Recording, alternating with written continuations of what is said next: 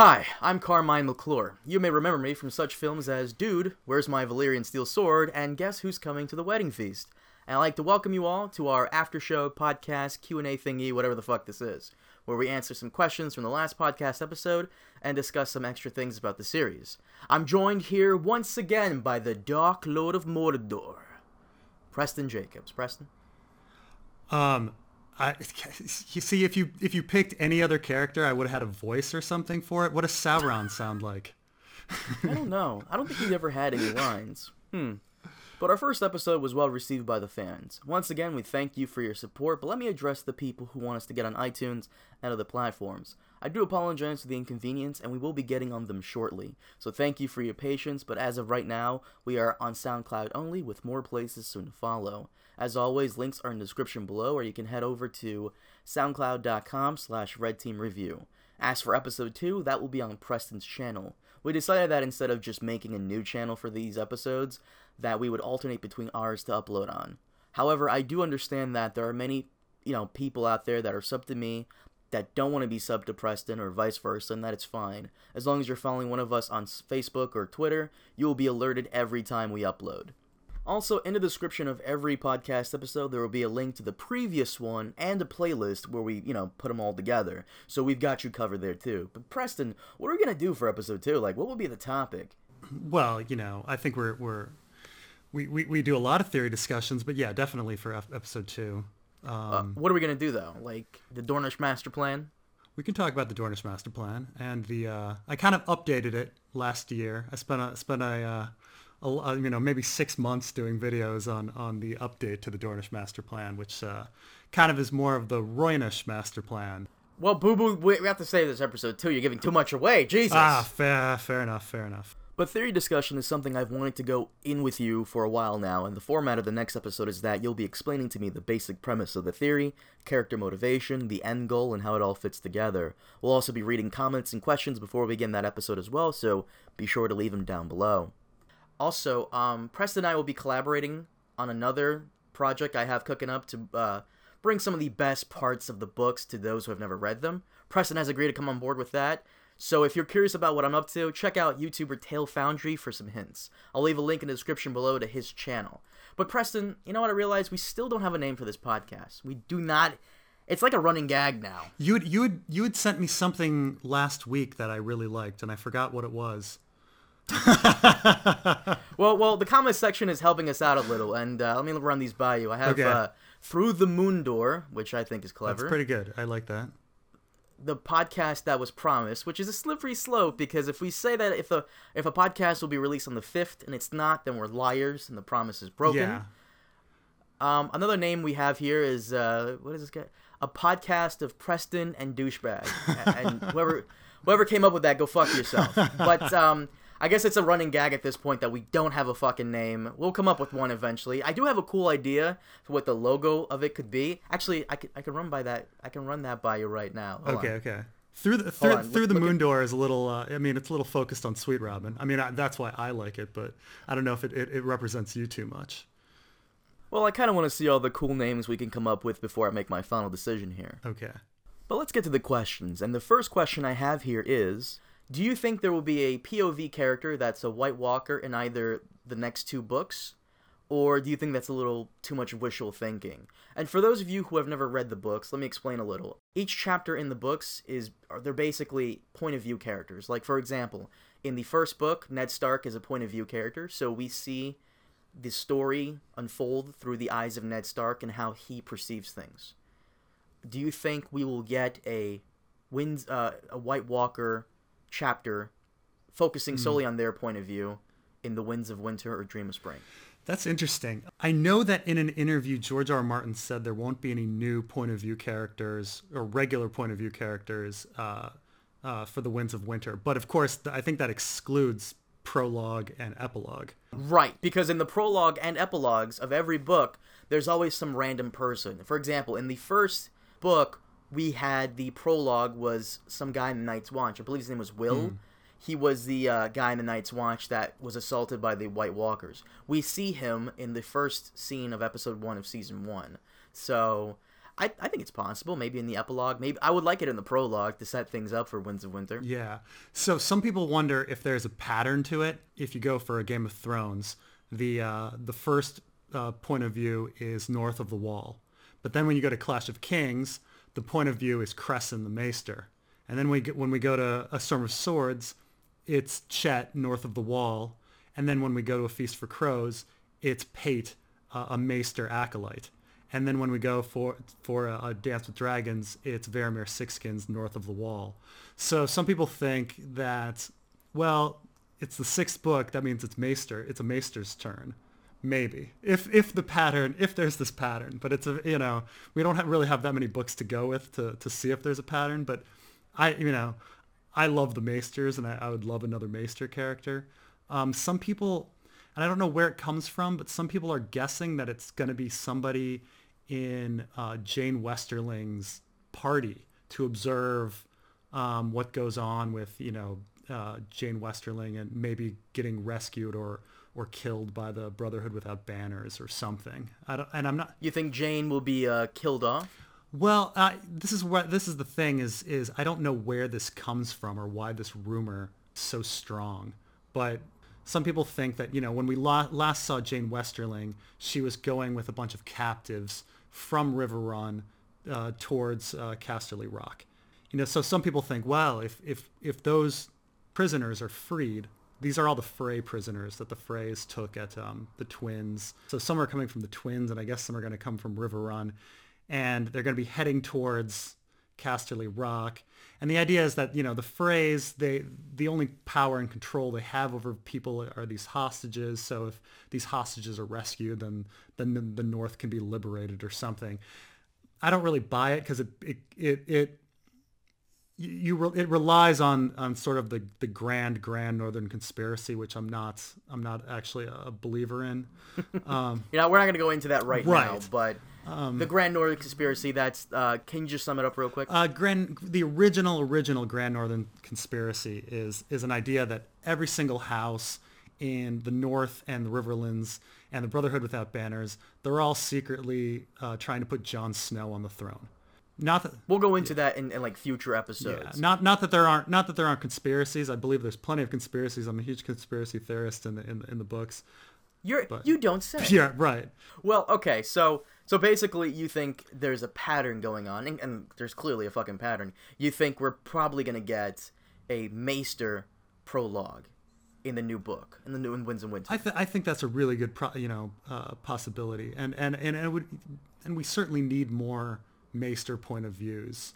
If if what you say is true and they're uh, the ones behind it all. I mean, we do have we do have Sam, of course, mm-hmm. and he's gonna he's gonna be, you know, God, I've just been, you know, really wanting a Sam update, considering we haven't heard from Sam since 2005. Well, well, what's happening with Sam? I'm assuming is he's going through what Bran went through, where you know he's learning, he's he's doing his thing, he's learning to be a Maester. When we get back to him, maybe he'll learn enough. And that's the thing is, in many ways, he does parallel Bran in that Bran is in the weirwood net with the trees. He's got all the knowledge. He can see everything all over the world through the weirwood net. Sam Tarly is in the same situation. He's in at the Citadel with endless supply of books, so he has all the knowledge, and he's got a glass candle, so he can see all around the world. You, you and those glass candles, my you, God. you can't. I mean, you got it. They're, they're part of the story. You know, they're like weirwoods. Mm-hmm. The glass candles are, are mirrors to weirwoods. So if you know, if you think weirwoods are important, you're gonna think glass candles are important. So you've got to.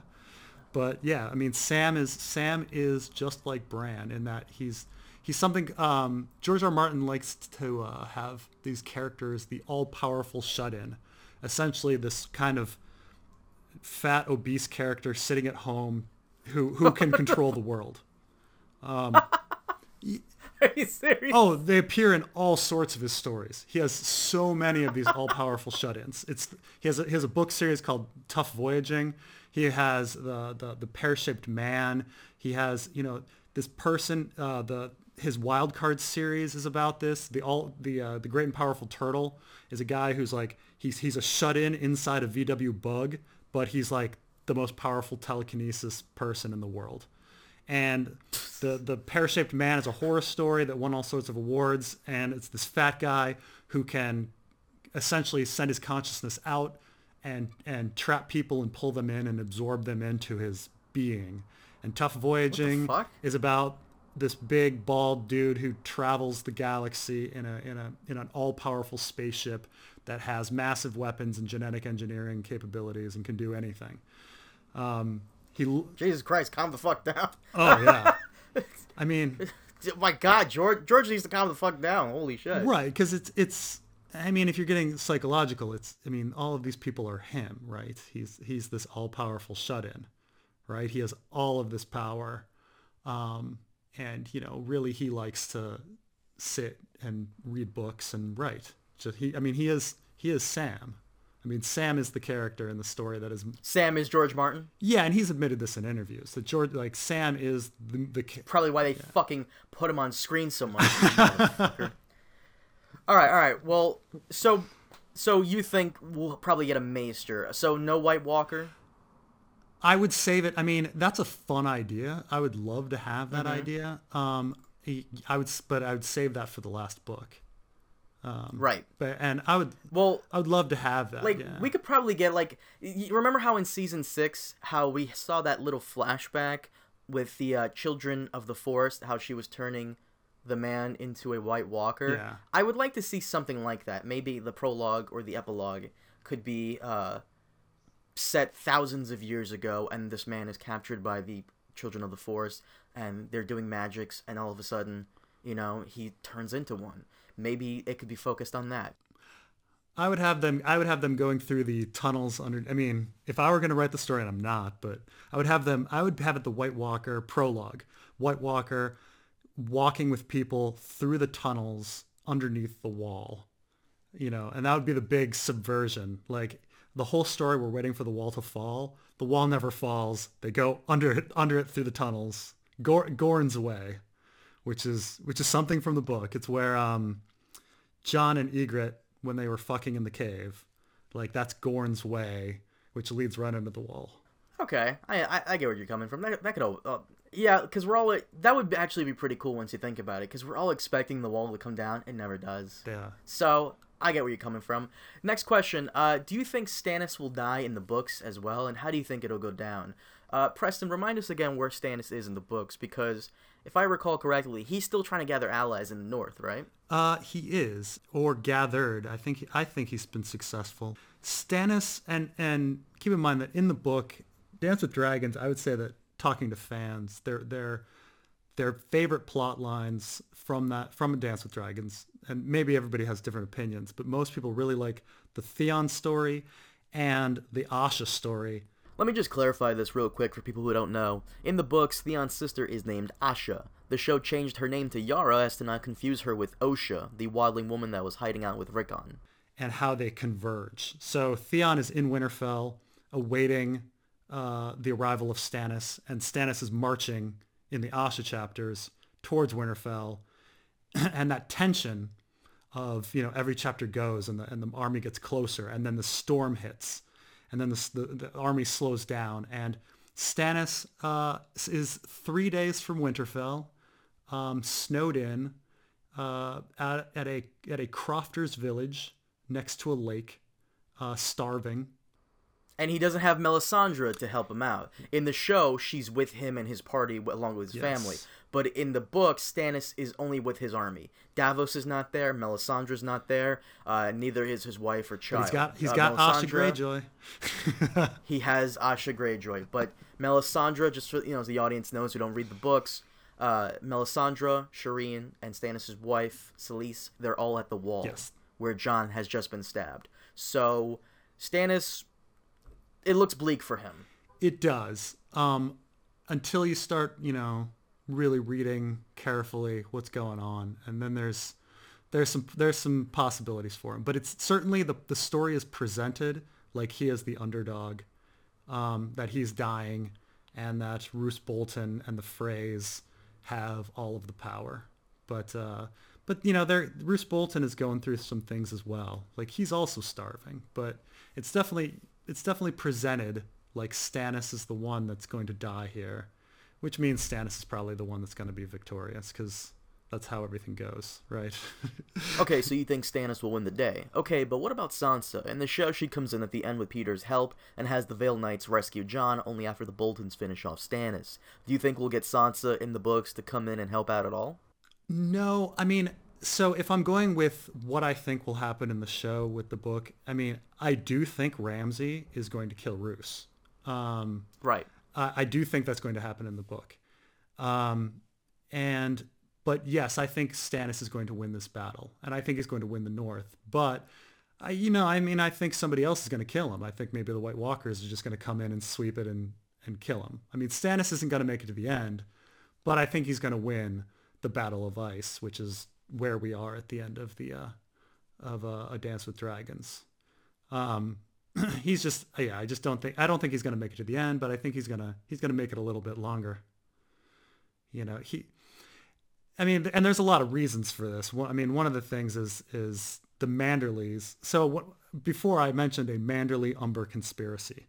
So in A Clash of Kings, Theon hears about a a Umber army that never shows up. And when Roose Bolton calls his banners to fight Stannis, Manderley shows up with 300 men. Now keep in mind, White Harbor is the largest city in the north. They've got thousands of men, and they show up with 300. So the Umbers and the Manderleys still have forces. And in A Clash of Kings, Robb essentially says, you know, we don't have a navy. Maybe we should build a navy. And he orders the Manderleys and Umbers to build a navy. So you think Robb Robb's order effectively, you know, kept a good portion of the Manderleys and Umber's men back just to build these ships. Mm-hmm. Therefore, they weren't killed during the Red Wedding or the the battles. Bingo. Mm-hmm. Yeah, I think that's what's going on. I think, um, and I think this little this little remnant of Robb's order is going to is going to come back and and and change things. So I think the Manderleys and Umbers are going to come, and then remember I said Stannis is sitting next to a lake. Um, and the Freys are coming in the book. The Freys are coming to attack. Um, so wait, wait, wait. So yeah. what you're what you're what you're what you're guessing here is that when the Freys come to attack, they, they think they're gonna just pick off Stannis, but all of a sudden they get to where his camp's supposed to be. He's not there. He's he and his men have been you know spirited away on the ship, away from that. No, I think that the ships are gonna. I think I think the ships are gonna bring in Manderleys and Umbers, but I think Stannis. So when we last leave Stannis, he's in this Crofters village and there's there's a lake there, and they're all starving, so they decide to ice fish the lake, and so they're ice fishing the lake, and they they they get all the fish out, and and they're starving again. But you got to remember, okay, we've got a lake with a bunch of holes in it. You know, and so and there's an mm-hmm. island in the middle of the lake with a weirwood on it, and the last line we have of where they are is Asha says, "Let's go to that island to to sacrifice Theon." So if Stannis and company sacrifice him, yeah, well, this is where it gets you know uh, interesting. So Theon escapes Winterfell and makes it to Stannis's camp, mm-hmm. and for some reason Stannis he's he's probably lying because Stan because Theon is really valuable. I mean, really, really valuable for a number of reasons. But for some reason, Theon, uh, for some reason, Stannis says, you know what? Let's we need to kill Theon because the whole North thinks that he killed Brandon Rickon, so we've got to execute him. Wait, this is in the sample chapters from the sixth book. It is, yes. Uh, the unreleased six yes. books. All right, go ahead. And so, uh, and so Asha essentially comes in and calls his bluff and says, "You know what? You want to kill my brother? I'm not going to argue with you. Go kill my brother." And that's where we end things. And and you know, she says, "But do it in a northern way. Like go out to that weirwood." on the middle of that island and chop off his head like Ned Stark would have done. Mm-hmm. And that's where we end things. Now, if we suppose that Stannis goes out to that island, I don't think he's actually going to kill Theon. I think he's going to he's going to swip out, you know, switch out an old man for Theon and an old man. well, he hap- he happens to have an old man. He happens to have uh, uh, Karstark, um, Arn- Arnolf right. Karstark, who's an old man who looks just like Theon. Mm. So if if if he goes to the middle of this island and the Freys come in to attack Stannis and he and Stannis is sitting on that island and they run towards him. the lake's got all those holes in it. They're gonna fall right through those holes, and the Frey armies, you know, half of it's gonna die in the lake, and the ones that try to escape are gonna probably get killed by the Manderleys and the Umbers that come in on their ships, and uh, you know, uh, Makes a lot of sense. I mean, also possible, but so you think Stannis will win, but he won't die until the very last book. I mean, I, he might die in the winds of winter. I just think he, you know, he he's he's gonna make it. He'll win this. the. He's gonna make it. he- through this He'll win the battle. battle against the Boltons. That's definitely my prediction. Um, Mm-hmm. uh, and you know, I've got you know I've got some predictions for Winterfell. I, yeah, I think I think Ramsay, or may you know I could see Ramsay killing killing Stannis eventually. Um, I think Ramsay is going to you know kill Roose and take control of the Dreadfort men, and uh, who you know who knows what what's next, but um, I think he's I think Stannis is going to live another day for a while. Mm-hmm. It's a shame he couldn't live another day in in the show. Uh, Guru asks you, what is your favorite tinfoil theory? I'm assuming it's. Uh, you told me before, but I forgot. Uh, is it the one where Jon is not the son of Rhaegar and Lyanna? It's Danny. Um, I mean that's a nice one, but I mean, I in truth I'm not that interested in lineage too much. I don't think it's you know that great.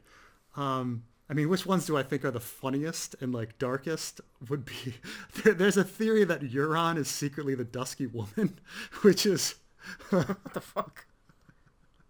and for Explain that one. So, so in the book, uh, Euron, there's another brother that's called Victor- named Victarion, who is sent to Slaver's Bay to to grab Danny and bring her back to marry Euron, and uh, so Euron gives her gives him this uh, this woman that he captured, she's who they just call the Dusky Woman, and Victarion, you know, just starts banging this woman on his long voyage to Slaver's Bay. And so there's a theory that, that Euron is secretly the uh, the Dusky Woman, and he's been hiding as the he's been glamored as the Dusky Woman to want to spy on Victarion the whole time. What the fuck? uh, well, they actually just set this up for people to understand. So basically, like Preston said, uh, Theon has uh, uh, two uncles: Euron, who we see in uh, season six, and another uncle who we don't see in season in season six called Victarion. Euron and Victarion don't really like each other very much. Euron sends Victarion in the books to Slaver's Bay to go meet up with Danny, and Euron gives his brother Victarion this woman he captured. Uh, we don't see glamoring in the show, but basically what glamoring is is is magic, right? Would you say it's magic? yeah, yeah, or some sort of hologram. I mean, either one, you know. Magic to uh, to make someone look like another person. So what you're saying here is that the woman that Euron gives to Victarion is not really a woman; it's just himself to look like a woman. that wouldn't make any. this is so, fuck? but this is this is what's so odd is that so since this theory came out, they released another sample chapter, the uh, the uh, uh, the Aeron sample chapter called the Forsaken, and so this chapter has Euron in it, so it disproves the the Dusky Woman theory because Euron is in this chapter, but it also revealed that Euron was molesting his other brother Aeron. So, so on the one hand, How is that so funny to you? Why is that so funny to you? because because the first the first theory, what made it so dark was the fact that two brothers are fucking, and that's that's what's ridiculous about it. And so this chapter comes out that disproves that Euron is fucking one brother, but it reveals that he's fucking the other brother. So that's why it's just ridiculous. You're ridiculous. So, what is your favorite th- uh, tinfoil theory? Like, what's the favorite? What, like, what's what's what's the one you like a lot? It, wait, have you done a video on it though? Um, I mean, what's funny is the theories, the theories that I really that I really like, um, are the ones that I don't actually believe in because I think they're they're they're creative, but implausible. You know, I really liked the idea that Cersei, that Cersei was trying to poison Tyrion during the during the Purple Wedding and accidentally killed uh, Joffrey. Like I felt like that would have been a really cool, dark, like ironic thing. It would it would fit with her tragic character. Yes. Yeah.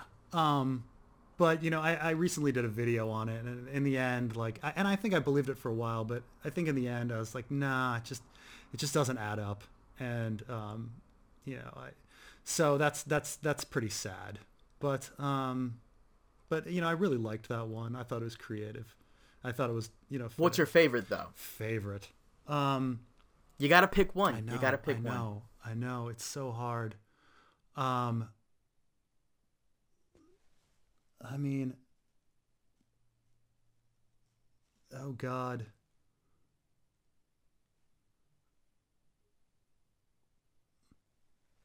We're gonna edit out this long pause. I promise I will edit out this. I would say I would say that some of my favorite theories are actually about um, about Sweet Robin. I really I, I like the theory that I came that I I actually came up with this one where uh, where the reason he has seizures is that the souls of the children of the forest that are in his weirwood throne have been trying to take over his body. What the fuck is wrong with you? That is dark as shit. What the fuck? I mean, okay, I that's cool, but he has a, a weirwood throne. I don't remember this. Yeah. explain this well, one. so in the, in the books we find out that weirwoods when when people die, their souls and spirits and memories can go into the weirwood. And you know, Yeah. the fans call it the weirwood net. Like all of their knowledge is in there. Mm-hmm. Um, and so you know, we have to accept that weirwoods contain souls. They contain the souls of the children of the forest. Now, uh, Sweet Robin, his throne in the Vale, is somebody chopped down a weirwood, made a chair out of it, and then brought it up the mountain, and uh, it's a throne for Sweet Robin. And, and there's some like you know, themat. You can kind of see that in the show, but in the show he doesn't have seizures. He's just like kind of like a like a crybaby little bitch. But in the books, he's more he's more troubled. Yeah, yeah. I mean, he might have he might have had one seizure or something in the in the show, but he doesn't have regular seizures. That's that's for sure. But this this is a big parallel because while Bran is sitting, while Bran or Bloodraven are sitting on a weirwood throne in the north, um, Sweet Robin has a has a weirwood throne in the Vale, and actually Beric Dondarrion also has a weirwood throne um, as well. So you know, so these weirwood thrones do appear places, but so you know, so we've got we we have children of the forest souls that are lingering in the Vale, um, that are there, and the term seizure like li- you know really literally came from to seize. Like people originally thought that demons were seizing somebody's body. Um, and so when you say seizure it's you know it's it's a seizing. And you know when you think about bran and and him taking over hodor's body he's seizing hodor's body. And when he does that hodor had a seizure. And Varamyr Sixskins tries to seize somebody as well, and I think her name was uh, it wasn't Squirrel. Was it Squirrel? Yeah, but he Ver- Varamyr Sixskins is a wildling in the north in the books who is a ward. yeah, and he tries to seize a woman, and she has a seizure and bites out bites off her tongue and spits it at him. So, you know, What the fuck? so I don't remember this. Yeah. This was uh this was in the uh the a Dance of Dragons, yeah, and the right? prologue with a, of a dance. it- Okay. it's- the prologue. I mean, I have to admit, the prologue of a Dance with Dragons is a, is a, is a little slow, and so a lot of people forget it or skip over it. It's very long and it's very slow, but it's um it's interesting. But yeah, he uh he decides that he's going to try to seize this woman's body and, and live a second life in her. But but Mm-hmm. you're not supposed to seize human beings' bodies, only only animal bodies. But he decides to try to seize a human being's body. And so seizing, and in a lot of George R. R. Martin's works, seizing people's bodies is a thing. Like Wildcards had a had several books about these people called the Jumpers, who could body swap, Freaky Friday, and just body swap, and they were the villains. So I mean, this is something George R. R. Martin loves to write about, like having somebody's. So yeah. so you're taking what George put in his other books and you're putting in here with Sweet Robin, who is by the way, so in case the audience doesn't know, is Preston's favorite yes, character. Rob, yeah, Robin Um, Arryn, yeah. So what you're saying is because his throne is uh, that he has in a Vale is made of weirwood, and they contain the souls of you know children of the forest. They're constantly trying to kind of invade his body a little. That's my guess. and uh, That's not yeah. bad. That's your favorite. Yeah, yeah. That's not, that's actually pretty cool. You you've made have you done a video on this Uh? I have. Um, it, it I need to I need to I need to watch this one. I, I have not seen this so one. so probably probably my my most out there series and then the ones that's actually a lot of people's favorite it's called the minds of wolves and robins and it's on bran and the children of the forest and the others and you know the world maybe being post-apocalyptic and and trying to look at like the larger mystery You see, this is why people call you, you know, Alex Jones sometimes, because you got you go like you you start to make sense, and then you just go insane for a little bit, you know. Well i mean you know i could i could go into the post-apocalypse but we got a lot of questions to go through but We do, but I actually do like that theory that Sweet Robin's seizures are caused by the souls of the children of the forest constantly trying to possess him. And just a reminder for those of you who don't know, when we say Sweet Robin, we're actually talking about that kid from the Vale, the one who's in charge. His mother was that crazy woman who Petyr threw out the moon door. If you don't remember, I'll put up a picture of him Yes. right now if you're watching this on YouTube. But okay, here we go. Next question is uh, I know Preston has said he doesn't watch other theory videos, and I'm not sure how up to date you are with them, Carmine. But uh, there's this one theory that came out of nowhere with these with these crazy uh, assumptions. Just a quick, brief summary. Lyanna actually hid in the broken tower of Winterfell the whole time and gave birth to Aegon the Sixth. Jon is the son of Ashara and Ned Stark in a true marriage. Ned was forced to marry Kat, and this is why the Blackfish left. The Tower of Joy was actually a secret meeting with the remaining Kingsguard to discuss the wars to come. Arthur Dayne is actually Mance Rayder. His his uh, fellow Kingsguard Oswell Whent is Qhorin Halfhand. Gerold Hightower is Tormund. Uh, blah blah blah blah blah. There is more parts and pieces to this, but that is the general idea. Does this seem like a little too much thin tinfoil? Yes, it does. Whoever came up with this theory is trying very hard to be Preston Jacobs. Preston Jacobs, your your thoughts? Um, I mean, it, it sounds very confusing. Um, I mean, This, this is what the guy wrote. I don't know if he like really fucked it up, but uh, this is just like a brief summary of it. I mean, Lyanna hid in the broken tower of, of Winterfell the whole time. You would think that people looking for her would actually look there as well. right? I mean, I mean, Lyanna, Lyanna was at the. I mean, Ned had a dream where he found Lyanna. So, and that tr- that dream was supposed to be like it was in real life. So, I mean, he he he did have to go rescue Lyanna somewhere. So, if she was in the Tower of Winterfell the whole time, that would kind of that would be kind of weird. I mean, Not only that, but what Ned has said, I, I don't I don't remember if it was in the first or second book, um, but don't we know that when Ned went down down you know south of King's Landing to get her body back, did he bring her body back up he he brought uh, her to King's Landing? he brought her body and nobody else's body. Exactly. So why would Ned go down south? Because there is proof of him going down south, south of King's Landing. He somehow gets Arthur Dayne's sword, delivers it to Dayne's sister, goes all the way back up north, grabs his sister's body, comes back down to King's Landing to show Robert, and goes back north again. And you couldn't fake it with a body double. Robert was obsessed with Lyanna, so he'd know if something was off. Yeah, transportation wise, it would be really tough. Um, yeah, I mean the other thing is the the the old n plus a n plus a equals j uh, theory, which um, Ned and Ashara being being the parents of Jon, it, it's certainly possible. Um, the only the only thing that I have one reason why why I wouldn't believe it, and that's because it's the first option given in the book.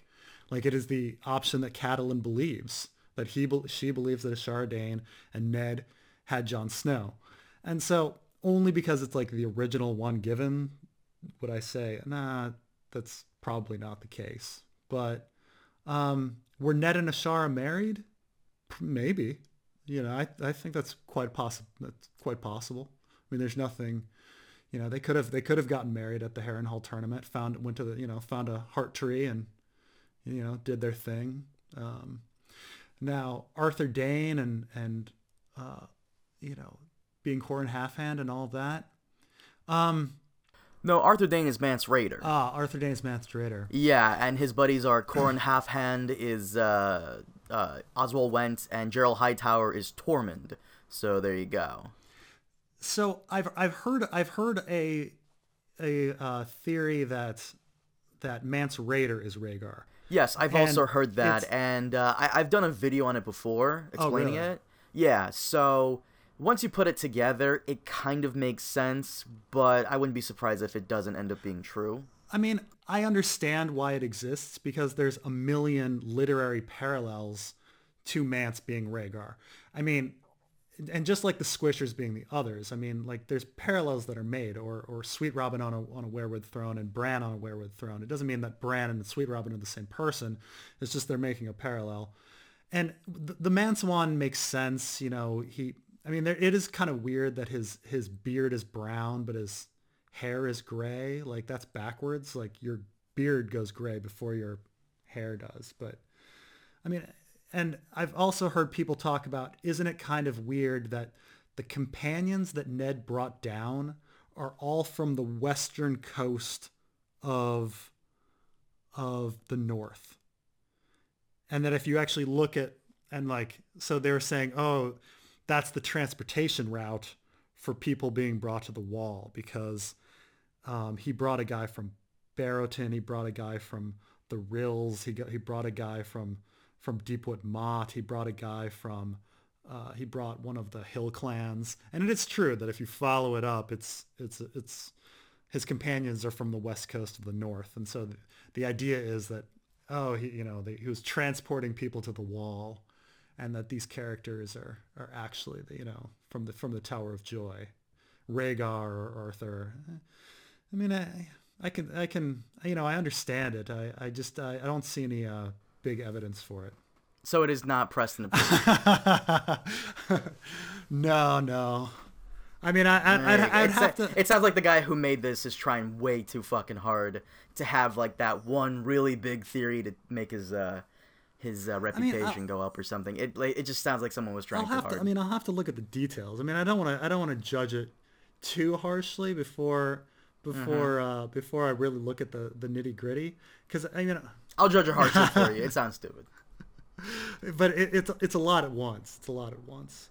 And, and I, uh, even though even though people say that of me, but Speaking of Rhaegar, the half-blood Serb asks, so Rhaegar had two sons who he decided to name Aegon? So basically in the series, both book and show, Rhaegar, who is Jon Snow's father, had a wife, Elia Martell, who is the sister of Oberyn.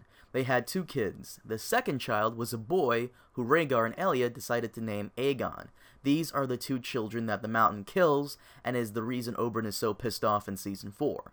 But when Rhaegar and Lyanna hook up, they also have a son, and according to the season 7 leaks, Sam and Bran find out Jon's true name, and apparently it's supposed to be Aegon as well.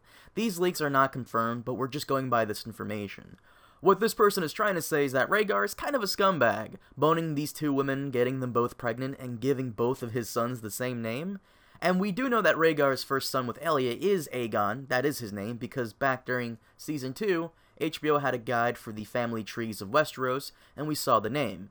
Preston, your thoughts? Because it sounds like Rhaegar is kind of a douche here. I mean, Ra- I mean, Rhaegar's a douche no matter what. But but uh, I mean that's that's without a doubt. But the uh, but they I mean maybe they're retconning things and they're trying to combine the the Aegon plot in with Jon. Maybe they're trying to combine the the. it- of course, in the book we have you know young Griff Aegon, and maybe they're trying to merge Jon and young Griff's character, and so they're retconning it. I mean, but it didn't seem like the woman's was mouthing Aegon in at the Tower of Joy scene in season six. It sounded like she was, uh, like to me. I think, I think, it, I think his name was Jaehaerys. yeah, I mean, I could see that Jaehaerys. you know, Aemon. Aemon, um, People think it's Aemon, which would be cool. after the Dragon Knight or after or after Maester Mhm. Aemon. Yeah, yeah, yeah. I'm trying to think of. uh It'll be funny if it was Damon. you know? but yeah, the uh, um, yeah, Aegon. I don't know. I think it would be very confusing because because unless unless they're retconning and trying to combine plots, like it, it would be odd if it, if his name was Aegon. In reality, like the third child should be named you know, I mean, originally the, the, the three conquerors were Aegon, Rhaenys, and Visenya. So, you know, with the naming scheme, Rhaegar should have been expecting a daughter that he was going to name Visenya, but he didn't. Um, so I guess you know, what what what would you name what would you name your kid at that point? Viserys? I don't know, but or or maybe there's no logic to it. And well, Rhaegar's still a douche. okay. Uh, Pam Lamb asks me, who are Red Team Review, who are some of your favorite YouTubers, non Game of Thrones and Game of Thrones, besides Preston Jacobs, of course? Um, it's gonna be a very controversial answer. I'm sure I'm gonna get flack for this, but like Preston, I don't really watch other Game of Thrones YouTubers, and the reason is is because it makes you angry. 95 not it doesn't make me angry, but it's just they're all boring. 95% of all the Game of Thrones YouTubers are boring as shit and they don't add anything different. The reason I like Preston Jacobs, Game of Thrones Academy, and even Ozzy Man is because Preston actually adds to the discussion. Like him or hate him, I mean, he actually adds things to talk about. Like the fucking thing about um uh uh Sweet Robin being like having it like having about to have an exorcism or something because things are trying to invade his body like that's cool like you know he's adding to the conversation the game of thrones academy guys which is one of the guys i watch um they're, they're they do things differently. They sit across from each other they talk they have good chemistry and they're historical historical guys and i'm a big fan of history. Ozzy Man, who does very short recap type videos he brings humor into it. I would say there are five Game of Thrones YouTubers I watch. Preston, the Game of Thrones Academy guys, and I'm not gonna go into the other ones, but um, yeah, like I don't watch Game of Thrones YouTubers because I think a majority of them are incredibly boring, cringy, and just not entertaining. Keep in mind, this is my opinion. If you disagree with me, that's fine. But like I said, I want to watch someone who isn't doing what everybody else is doing. Preston parodies the show. The Game of Thrones Academy guys does it. They do a talk show style thing. Ozzy Man adds humor. A lot of the others just sit there and tell you how they feel. They don't critically analyze anything and just basically feed you the same shit other people have said with a boring voice. I guess you could say I'm boring too, but at least I try to shake things up a bit and go into a different direction in all my videos. I get that some people might find me boring, and that's fine, but unlike a lot of these other guys, you can't say that I sound or do the same thing this other person does. I never heard someone who, you know, does this content utter the words golden hand dildo or place Gendry and TIE fighters in their videos for no reason. And if you do see it, then you know where they got it from. Ultimately, the reason I don't watch many channels that do this content is mainly because they all do the same thing, and finding someone who does something unique is a little difficult. As for uh, non Game of Thrones, me and me and Preston have like the same taste. I watch Sunday movies as well, Mr. Sunday Movies, Red Letter Media, Chris Stuckman, Angry Joe. Uh, I was actually gonna recommend you a, a channel, Preston, huh. but your taste in YouTubers are weird. Like you watch Game Grumps, but you don't play games. that kind of throws me off a little. I was gonna, I was actually gonna recommend you. Have you ever heard of CGP Grey? No.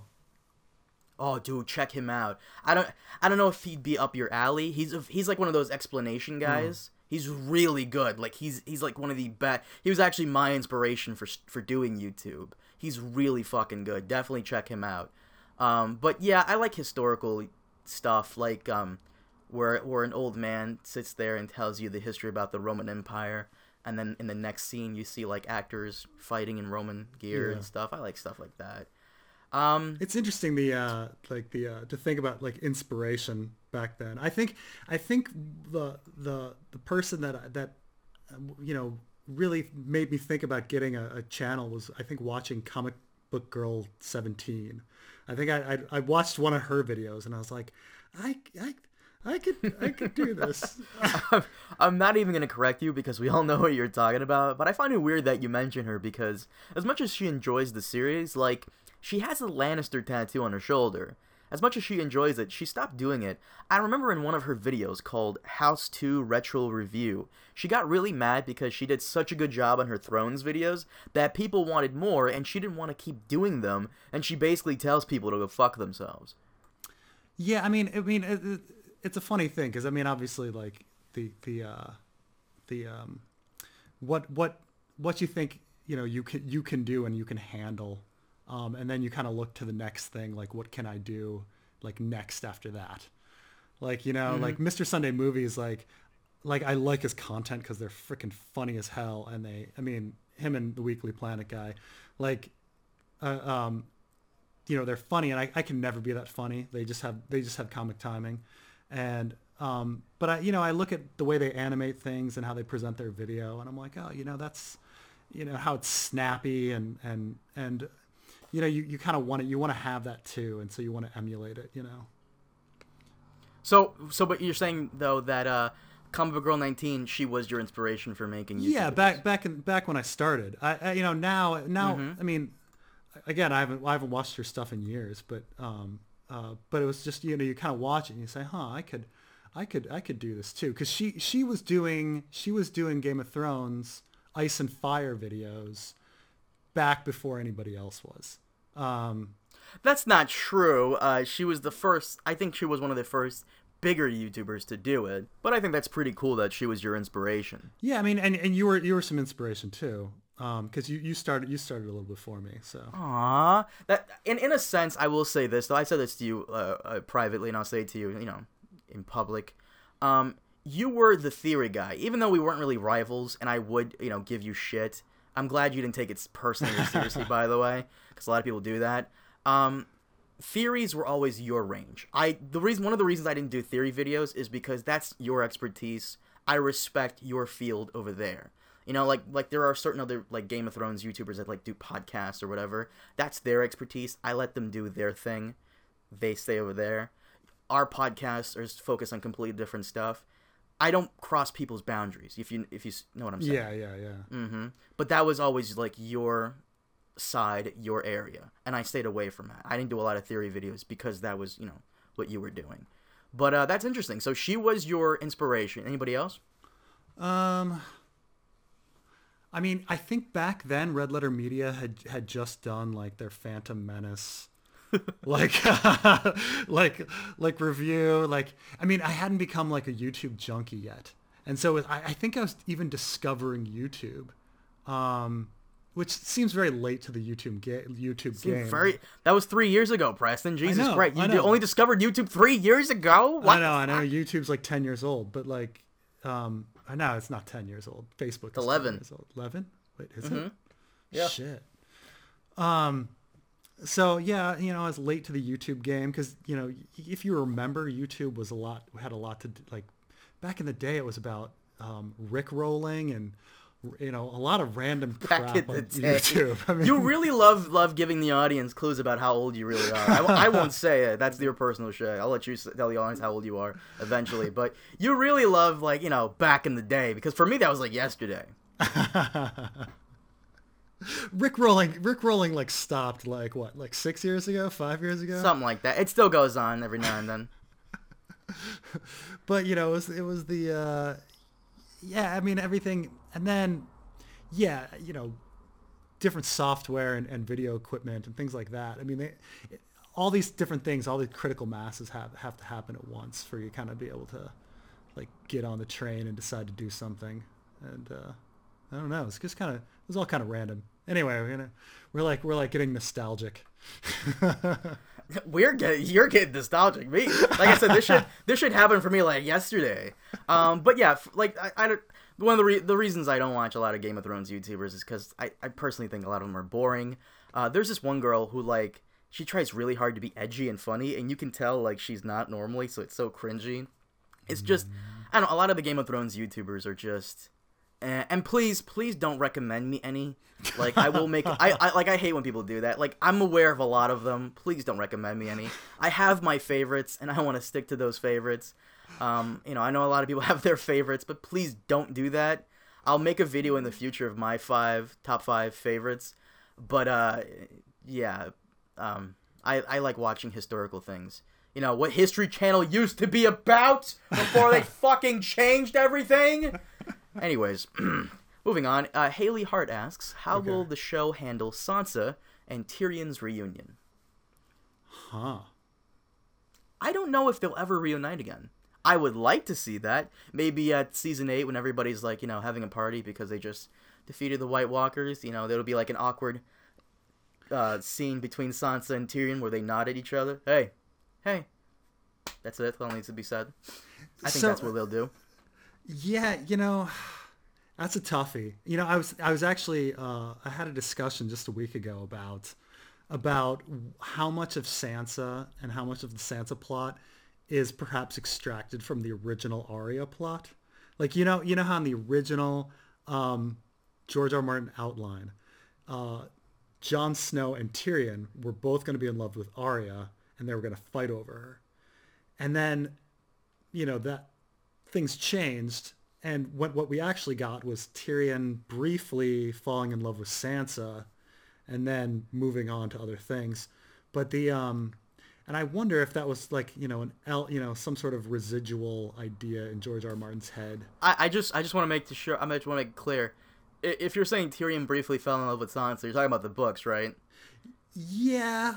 Yeah, yeah. They, they they didn't they didn't put that in the show because I didn't get I didn't get none get any vibe at all. Yeah, yeah. I, I suppose you're right because they they amped up the uh, they amped up the Shae plot and and the Shae jealousy and all of that that, that went on for a long. Which made her betrayal in the end made no sense. it's true. I mean, it, it, the book in the book Tyrion is much more of a sucker. He he likes he likes the uh, the the poor the poor girl that he can protect, um, and so that's his thing. Like Tysha, followed by Shae, followed by Sansa, and then eventually Penny, like this this dwarf girl that's in the book. Like anyone with a sorry story, that's that's what gets uh, that's what gets Tyrion going. That's what floats his boat. Well, we all have our things. Like for me, it's like you know, hot blondes with blue or green eyes. Uh, you know, we all have that one thing that makes us weak in the knees, and makes us all suckers. So there you go. Yeah, yeah, it's true. But uh, the show handles Sansa and Tyrion. In all honesty, I don't think those two ever meet up again. I mean, do you honestly think so?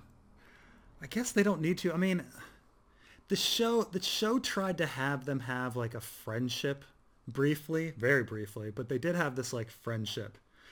Um and so there's but there was nothing super emotional about the whole thing. I mean, yeah. he doesn't you know, the, he he's he's yeah. Before their their friendship could take off, the red wedding happens and and she kind of just like, you know, hates anything Lannister.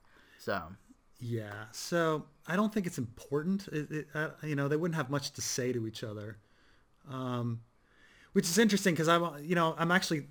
It made me think of the Sansa Jon scenes because Sansa and Jon, you know, have no screen time uh, in the beginning, mm-hmm. and then they meet up together and they really don't have anything to say.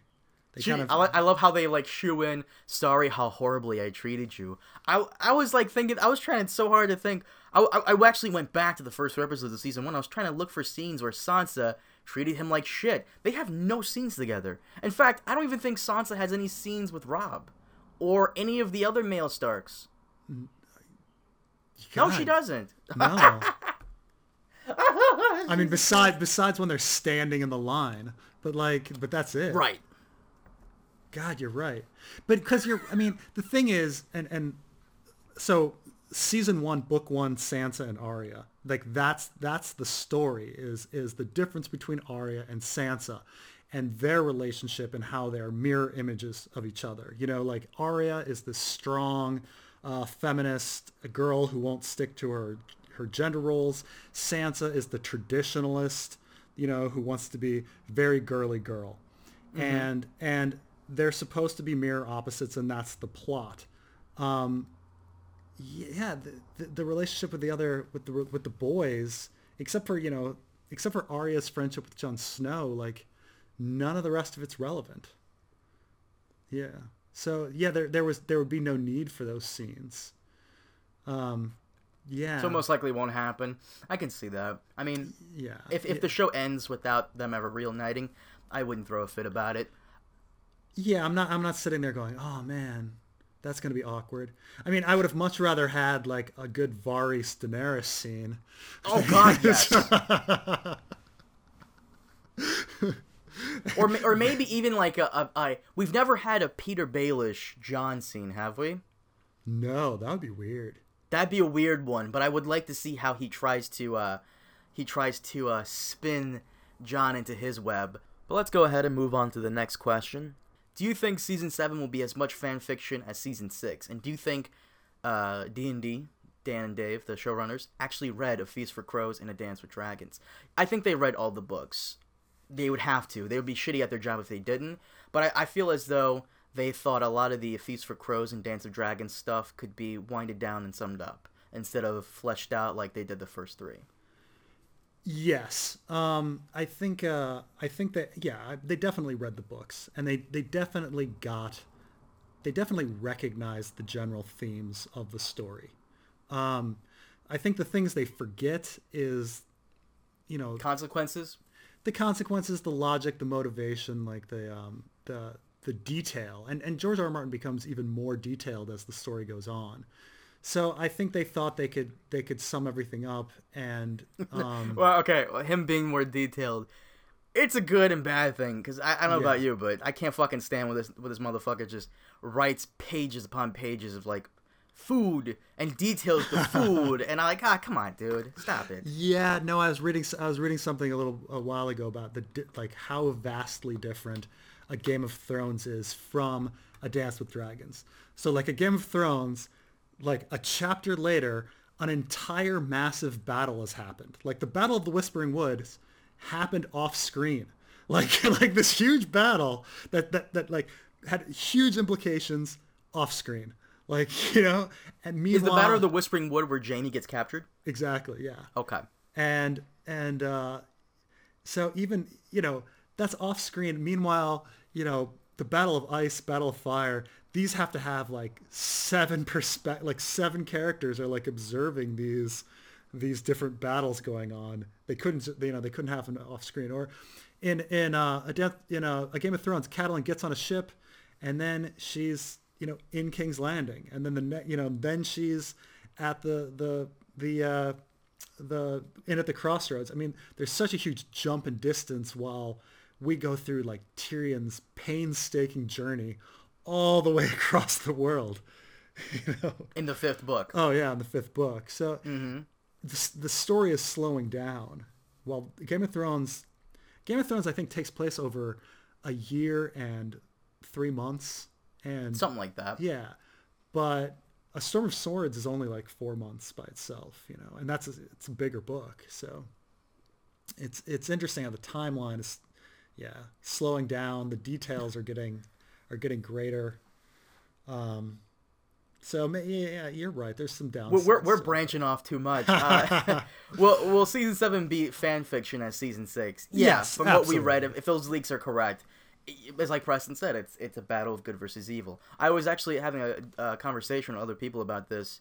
Uh, what you said about it being true, like I would appreciate the show a lot more if each faction had their own good guy person in them. You know, like Cersei's faction, there's that one person in the back that you actually care about and is a nice guy. Or, you know, maybe Euron's faction or, you know, it, House Bolton has like that one guy you, right. you really like and care about. And like even even if you don't like Stannis, you like Davos. Like some right. people hate Stannis, but everybody wants loves Davos, so they love they want Davos to succeed. They want Stannis to succeed because they want Davos to succeed. You know. Mm-hmm. Yeah. But yeah, it is very, very much fan fiction, and it's it's like you said. When's the last time someone got maimed? When's the last time someone lost a hand, lost a head? You know, an important, true character. I would like to see what you said come true. I really hope it does happen. You know, like Arya is about to kill Petyr Baelish, and he suddenly turns around and slices her throat, and everybody's like, "Oh shit!" Shit, right? Arya, like, yeah, like that. You wouldn't see it coming. What happened with the the waif? Years. You killed the waif in a cool way, and then fucking Baelish kills you. What? That that would. I mean, if that happened, I'd be like, okay, D and D. Like you've you've got me. You've got my ears perked up. I, I am interested now. Mm-hmm. But you're right. Yeah, like I said last time, like we haven't had a shock since Jaime lost his hand. You know, like no major character has died. No major character has been maimed uh, uh, since since you know since Theon lost his penis and and and Jaime lost his hand. Uh, I agree. Next question. Uh, Old Nan asks. Mm. Question to Preston and Carmine. Who do you think dies in the final season of the show? Cersei. Uh, I want Jaime to stay on as Kingsguard. Maybe Dany gives him a reprieve and says, you know, you did betray my father. I understand the reasons why you did, but your crime will be you serve me for the rest of my life. I mean, if if I were, if I think that if they were staying true to to George's story, I think in the final season of the show, everybody dies except for like Sansa. You know, like honestly, like everybody dies, and then Sansa's like, uh, Well, well, well, well. I actually got the uh, uh, someone related to the show actually um, sent me a Facebook message about what happens at the end. Basically, what happens is every all the main characters get captured, and uh, they bring back Joffrey, and Joffrey orders uh, Sir Ilyn to chop everybody's heads off. So that's what happens at the very last page and the very last episode of the the show. a White Walker. Joffrey. That would be incredible. White Walker Joffrey. Joffrey he bring- comes He out brings of his Ilyn. frickin- He brings Ilyn Payne back. White Walker Ilyn Payne. chopped. Ilyn Payne's not even dead, but well, I mean, Oh, the he's gonna be. The actor's dead, but Uh,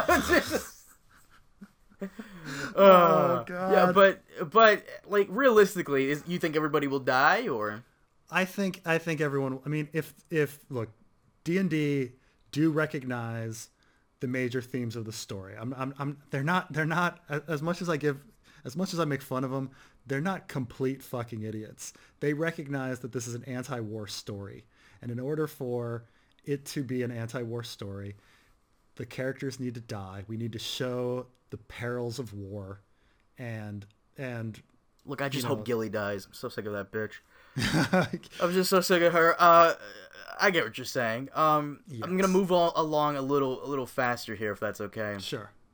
Someone has a question for your channel. Uh, Shawnee O'Brien asks, question for Preston. Will you be adding any new characters to your reviews this year? Those of you guys who don't watch Preston, you basically have uh, your own set of characters that make fun of the show, right? Yes. Yes. Will you have Um, any new ones? Uh, quite possibly. I, I think I think there's going to be um, I think there will be more characters than just Brandon, uh, Sweet Robin, and and Chad. Uh, I think um, perhaps some older characters that you've seen before, but uh, and and maybe some characters you know that that uh, as the show goes, I feel need to be added. Uh, could, could you add a character for me that uh that every t- that every time something stupid happens, he just thinks it's awesome. That's that's what I have. I have Chad, Chad Summerchild. Chad, Su- Chad, Chad Summerchild is like the bro watcher of the show that believes Oh, that okay. like it's it's like that that everything is just well, great. well, could you give Chad Summerchild really stupid curly hair and wax his chest? Maybe. That's uh, by the way, that's also gonna be another running gag. We have to make fun of that asshole every fucking episode, every video. We're gonna have to make a jab at him. I'm sorry, I just can't live without doing that. Um, let me see. Uh, so you're all gonna add new characters. there, there, there will probably be some new characters and some some characters from some other places. I mean, people people know about Gilbert Farwynd and and uh, and other other other people that have appeared. Um, and, You remind me know. of this one YouTuber. He just uploaded a video. He's a nice guy. I, I his, apparently his wife was such a big fan of mine. She wanted like an autograph or some shit. I, I, whatever. Um, what's his name? His name on uh, he's an insane guy, and you're you're reminding me of him really. The King Cow Show. It's basically this insane guy who uh, his all his videos are just I guess they're political commentaries, but he does he he political co- he does political commentary with puppets and they're all characters and shit. And I think one of his puppets have like like like facial hair. Like I don't know. You're running with him with like his characters. But okay, so you're gonna add new characters to your show.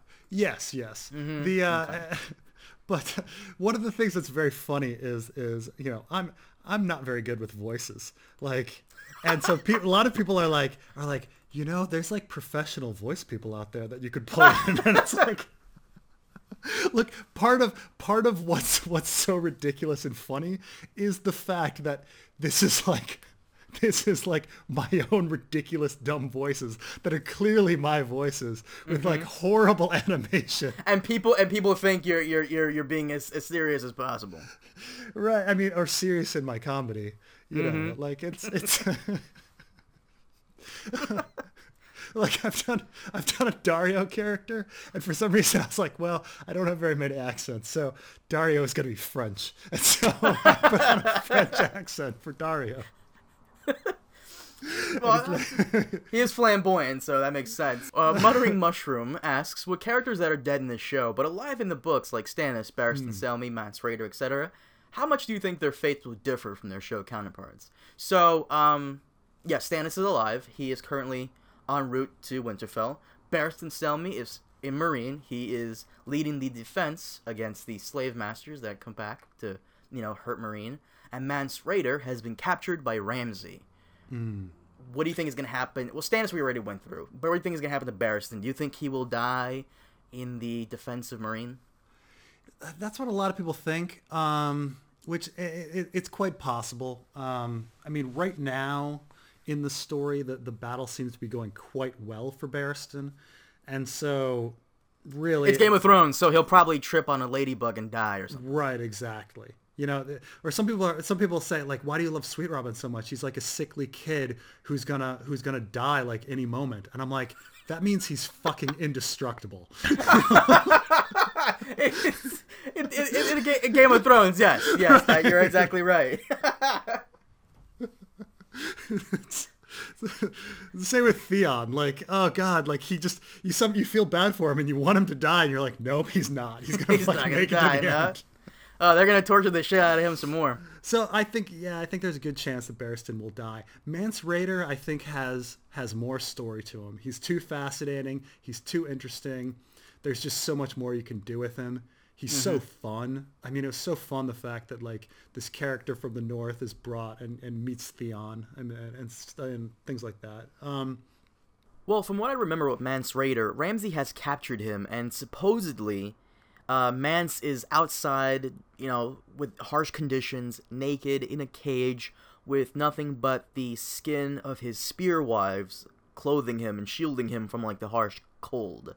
Um, it, it seems like he's done or is about to die.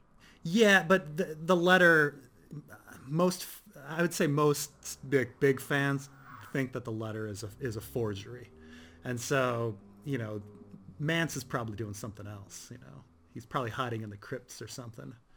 But the uh, but I think there's more story for Mance. He's he's too int- he's too too good of a character to kill off at this point. Um, you know, and yeah, he's he's he's. Uh, I think there's going to be more. I mean, there's some other characters out there that are like Grenn and Pyp are still alive in the books. People forget about them. Um, I don't I don't know what's going to happen with them. This next question, this one guy asks, Preston, why did you choose to partner up with Carmine out of all the other Game of Thrones YouTubers? It was it, it had to do with you know I mean, uh, you we we chatted a few times and so we uh we, we, we knew each other um uh, from from back in the day, but also it has to do with like you know our ch- our channels are around the same size. Um, we, we, we you know we kind of have a similar level of, of like interest and dedication to our channel. Like neither one of us is like completely doing it full time not so but neither one of us is like this is just some random thing that I do every month. Like so we have a similar we have a similar level of like commitment and and size of our channel and we get along and we also have also been in the game for a similar amount of time. You know, we're kind of old schoolers. You know? So I think that was it. I think the only the only complaint you have about me is that I wasn't at uh, Woodstock too. Probably only compl- I wasn't at Woodstock two or Woodstock. When was Woodstock two? I think one of them. I'm trying to think. It was uh, was was it 90? Was one of them in 99 and the other in 94? Okay, so if it was ni- if it was ninety four, then I was three. Uh, if- I don't think I could go into Woodstock two or three because I uh, ni- 1999 I was eight years old. So there you go. Oh, oh. It's too bad. 90s, 90s, 90s was a really good decade. Oh, I, I, I know. You know what's funny too is, uh, you know what's funny too is, like, you are like, one person said one time how uh, you and I should totally go to Comic Con together and like cosplay. You know cosplays, right? Uh huh. Yeah. That's where Uh, that's where you you dress up someone like a schoolgirl and have sex with them. Something like that. Have sex with uh, octopuses. Um, but um, octopi. But someone said we should go uh, go to uh, Comic Con and you know uh, cosplay as like Game of Thrones characters. And I was thinking about it, like you are. The audience doesn't know this about you, but you are incredibly tall. Yeah, like you're the yeah. second tallest guy I've ever met. The, uh, the first tall will be my buddy Bane. He's six seven. You are six five. I am five, like almost what? six six. Yeah. Jesus Christ! I am like what five six, five seven, around there. Oh. But but it- but if we do go to Comic Con dressed up, you you got to be the Mountain, and, I, and I'm gonna be Oberyn because you know South American. You, but... you don't you don't want to do Hodor and Bran? I you put you in a backpack. Eleanor Brad. I didn't think of that. Jesus fucking Christ. Yeah, I did that too. There you go. Okay, so this is the final question by a person named Mother. There's one question I can't find the answer to, they say. Quaithe said to Dany, Remember who you are, Daenerys Targaryen. The dragons know. Do you? What does this mean? I know there are some parts of Dany's history that don't appear to fit the picture. Everything she knows about her previous life is stuff fed to her by her brother Viserys, who is probably not the most trustworthy person. She obviously wasn't used to living in a royal household, as Viserys had to tell her how to dress, how to stand, and all that stuff. The biggest anomaly is that Dany speaks fluent High Valyrian, whereas Viserys, her brother, does not. If they were raised together by Sir Willem Darry, who Dany remembers as a grey bear of a man with soft hands, why do they not have similar experiences? In actual fact, Dany's Sir Willem Darry does not fit the profile of a hmm. master at arms. His hands are soft, more reminiscent of a maester rather than a master at arms. How many lies has Dany been told? Is she really the sister of Viserys, born in a storm, as he says? Is she some random Essos girl who happens to have Targaryen looks and was chosen to be the sister for Viserys? As I've said before, there's little evidence that she and Viserys were brought up together, as they don't have the same experiences. The Red Door and the Lemon Tree from her childhood are evidence that Dany was not actually brought up in Braavos, as the only place citrus can be grown hmm, hmm. is in Dorne. We see that we see this when we visit Dorne in the show. Doran Martell is sitting in his chair on his terrace, surrounded by orange tr- trees. From Arya's time in Braavos, we don't even see a single red door or even a lemon tree. So, what's going on here? So let me. This is a big question. Huge, and, yeah. Uh, and I I saved this for last because you you read this. I gave this to you ahead of time so you could prepare your answer. Let me give a bit little bit backstory here, because this is not in the show, and some people have not read the books, of course. So basically, when Dany was a young girl, uh, she does remember, you know, there being this one guy with soft hands who, you know, was basically taking care of her and her brother. His name is Willem Darry. He was uh, not a Kingsguard. He was the Master at Arms at King's Landing, right? yes. His brother was the Kingsguard. And basically, uh, what she remembers from her very young, what she remembers from her childhood is that where they lived, there was this red door and this lemon tree, right? Yes. And apparently, lemon trees don't grow in Braavos. Uh, if there was a red door somewhere in Braavos, Arya would have probably run into it because, you know, George does like to tie things together. And the biggest anomaly here about Dany, the weird thing about her, is that she speaks fluent High Valyrian. And her brother, Viserys, does not. Well, that that one. So on that particular point, um, we don't know uh, Viserys' level of of High Valyrian. Um, I imagine. I mean, Viserys grew up the first part of his his young life in King's Landing. He would have had that be part of his education. So he would speak some High Valyrian just because that's part of a royal education. Um, But he died before he could actually speak it. well, we don't know. We don't know how much he speaks. We, we- never see Viserys speaking High Valyrian. I would say that he does speak it um, because when he is in Vaes Dothrak, he becomes, he doesn't like hanging out with the Dothraki or Dany, and he spends all of his days chilling with traders and drinking with them. And in fact, when he gets drunk and goes in and gets killed, he's been drinking with traders all day all these traders that are in Essos are going to speak High Valyrian. So I think that yes, Viserys does speak High Valyrian.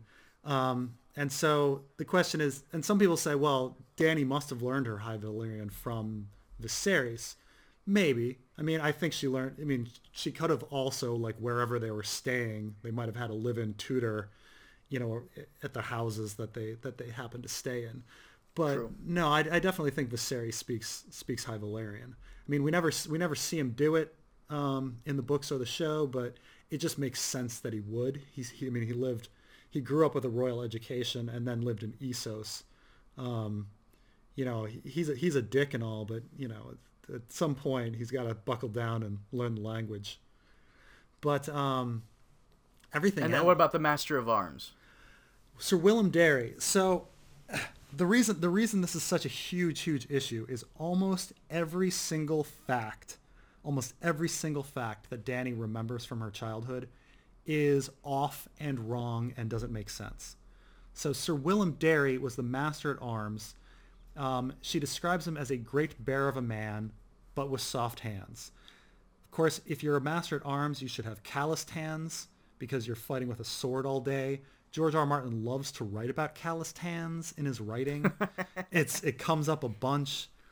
Robert, for instance, slaps Cersei and he has calloused hands and she feels the calluses. Um, it's it's a thing he noticed. He, it's a thing he pays attention to. When when he revised Tuf Voyaging, one of his books, he took away the main character's calloused hands. I mean, he thinks about it. Um, so that doesn't make sense that he would have soft hands. It doesn't make sense that he's a great bear of a man because he ends up dying of a wasting sickness, meaning you should be wasting away. He shouldn't be a bear of a man. He should be thin. She remembers him screaming from a bed, but then she also remembers him like walking in uh, on a cane. There's there's not a single fact about Dany's uh, childhood that makes sense. Not the red door, not the weather, not her running across a, a, a grass field barefoot. You know, nothing. You know, the it's it's you could write. I could go on for for hours and hours about how how many mistakes are in uh, uh, Her her, childhood. her childhood and what she remembers. Um, and so I, you know, I'm pretty confident that there's something wrong with Dany's childhood. That what she's been told by Viserys is a lie. She didn't grow up in Braavos. She grew up somewhere else. The question is, is she actually uh, the son of the Mad King? Um, You mean the I- daughter of the Mad King? daughter of that would be the twist. She's the son. This whole time dario didn't notice. Um but the uh no i think she's i think she's someone else. I think uh she has a mysterious past. Um you know i i uh i wonder if she's actually the daughter of of Rhaegar. Um she has a past that, that is mysterious that, that George R. R. Martin has been keeping a secret and, and will reveal. And Quaithe is getting at that. She he, she is getting at you need to like wake up and remember like your true past. And you know it's a it's a uh, it's a big difference between the show and the book. Yeah.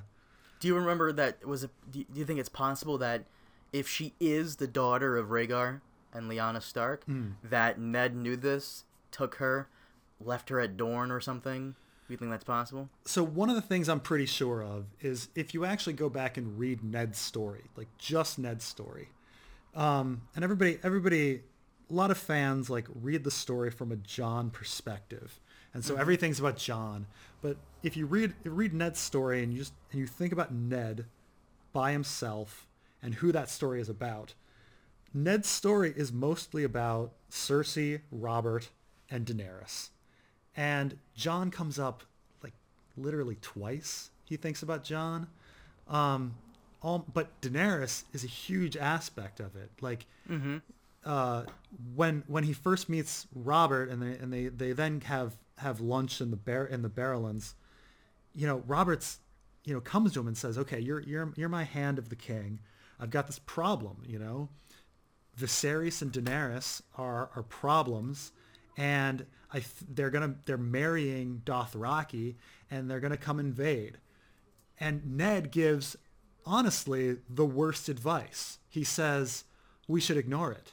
We should ignore it because it's it's a rumor from Jorah Mormont. Like, who who cares if it's a rumor, rumor from Jorah Mormont? Oh, it's a rumor from a from a from a slaver. Therefore, we should forget it. No, like mm-hmm.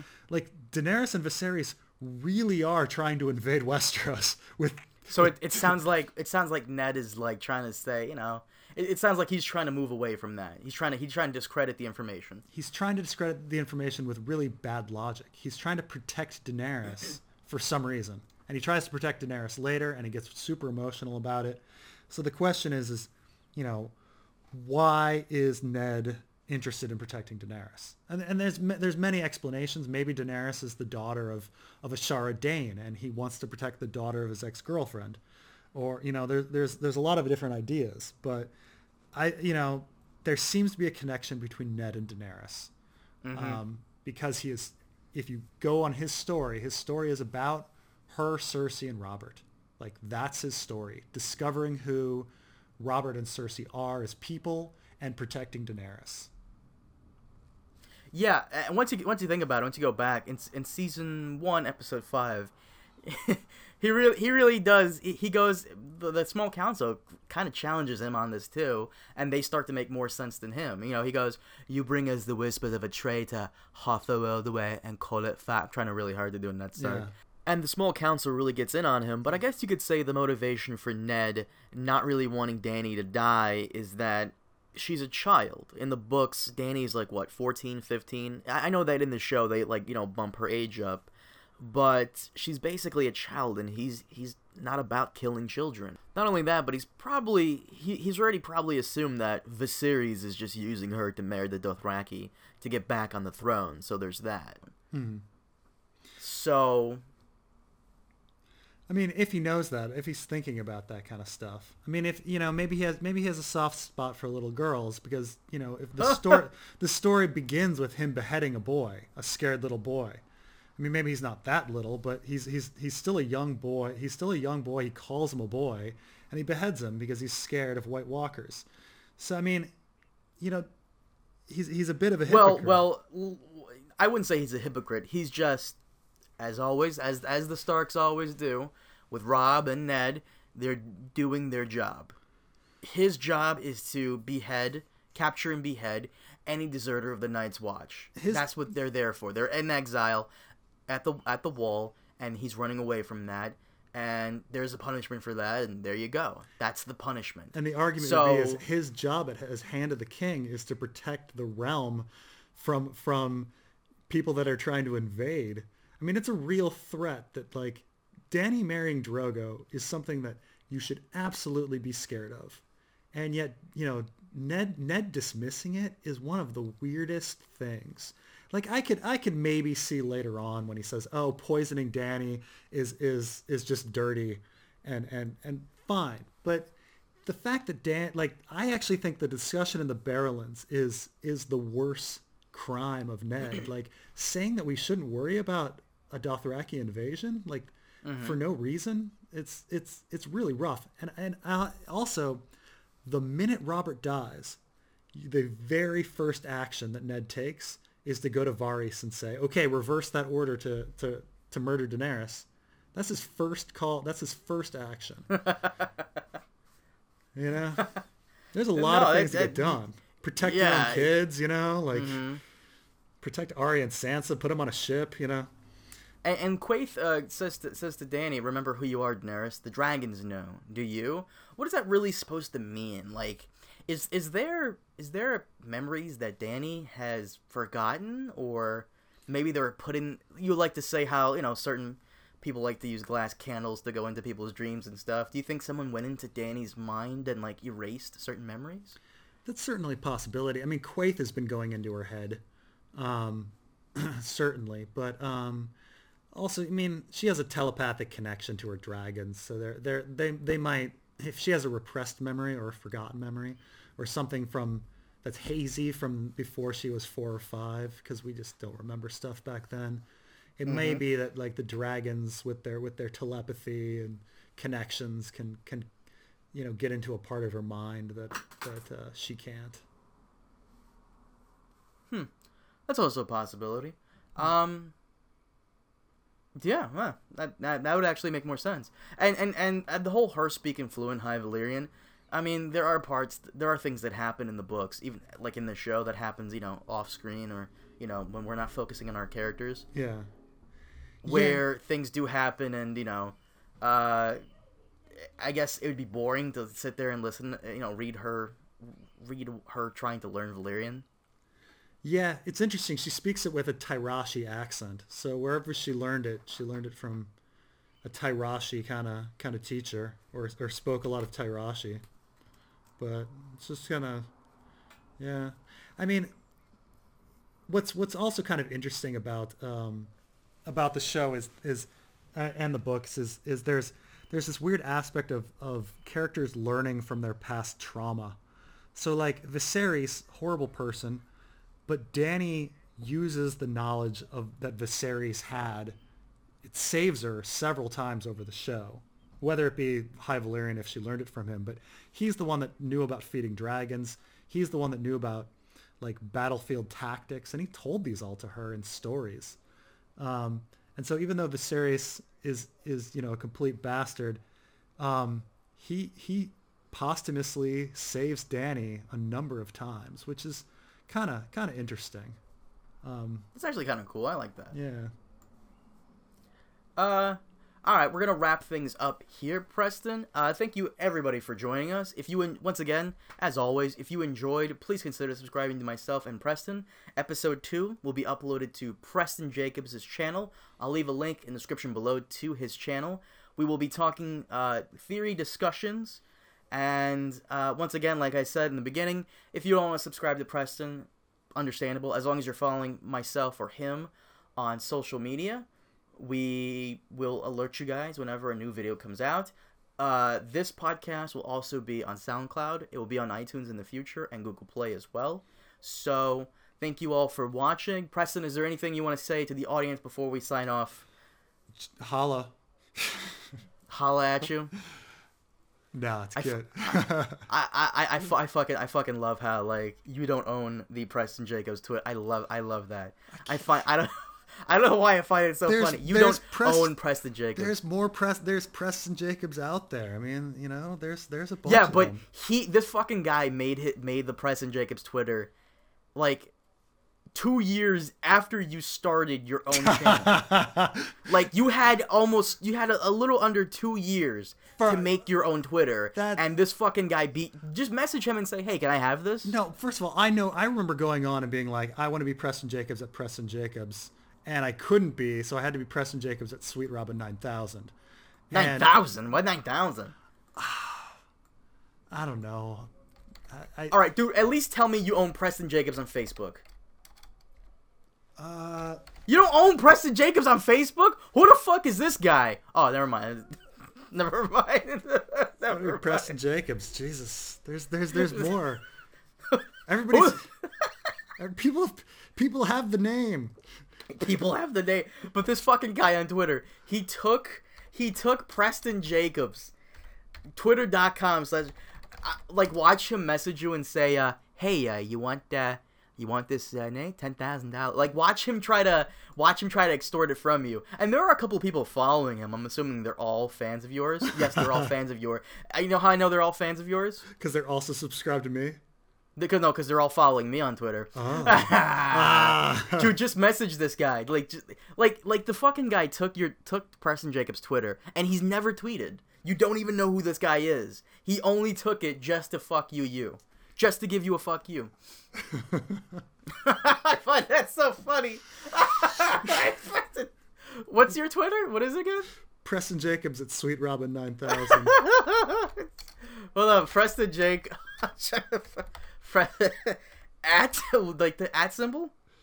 I think so. You know, or, or, or yeah. Nine thousand. Let's see if this works. No, that's okay. Is it at like at at? Um, No. What the fuck is your Twitter? what is your fucking Twitter? It says I'm on it right now. Preston Ah! Space Jacobs at Sweet Robin nine thousand. Holy shit. Let me see this. You're- I'm I'm trying to find you. I'm I so can't. You, uh, you're you follow me, right? That's right. I got you here. No, no, no, no. You're wrong. Your your your URL is Sweet Robin nine thousand. Oh. you don't even you don't even know your own. s- Jesus Christ. Oh.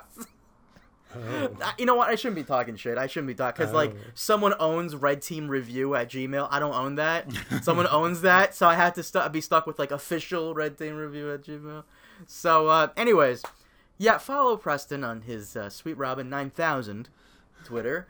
Uh, you know, get the latest updates on what we're doing with this podcast, but it will be on SoundCloud, soon to be on iTunes and Google Play. And uh, we will see you guys next time. Have a good one.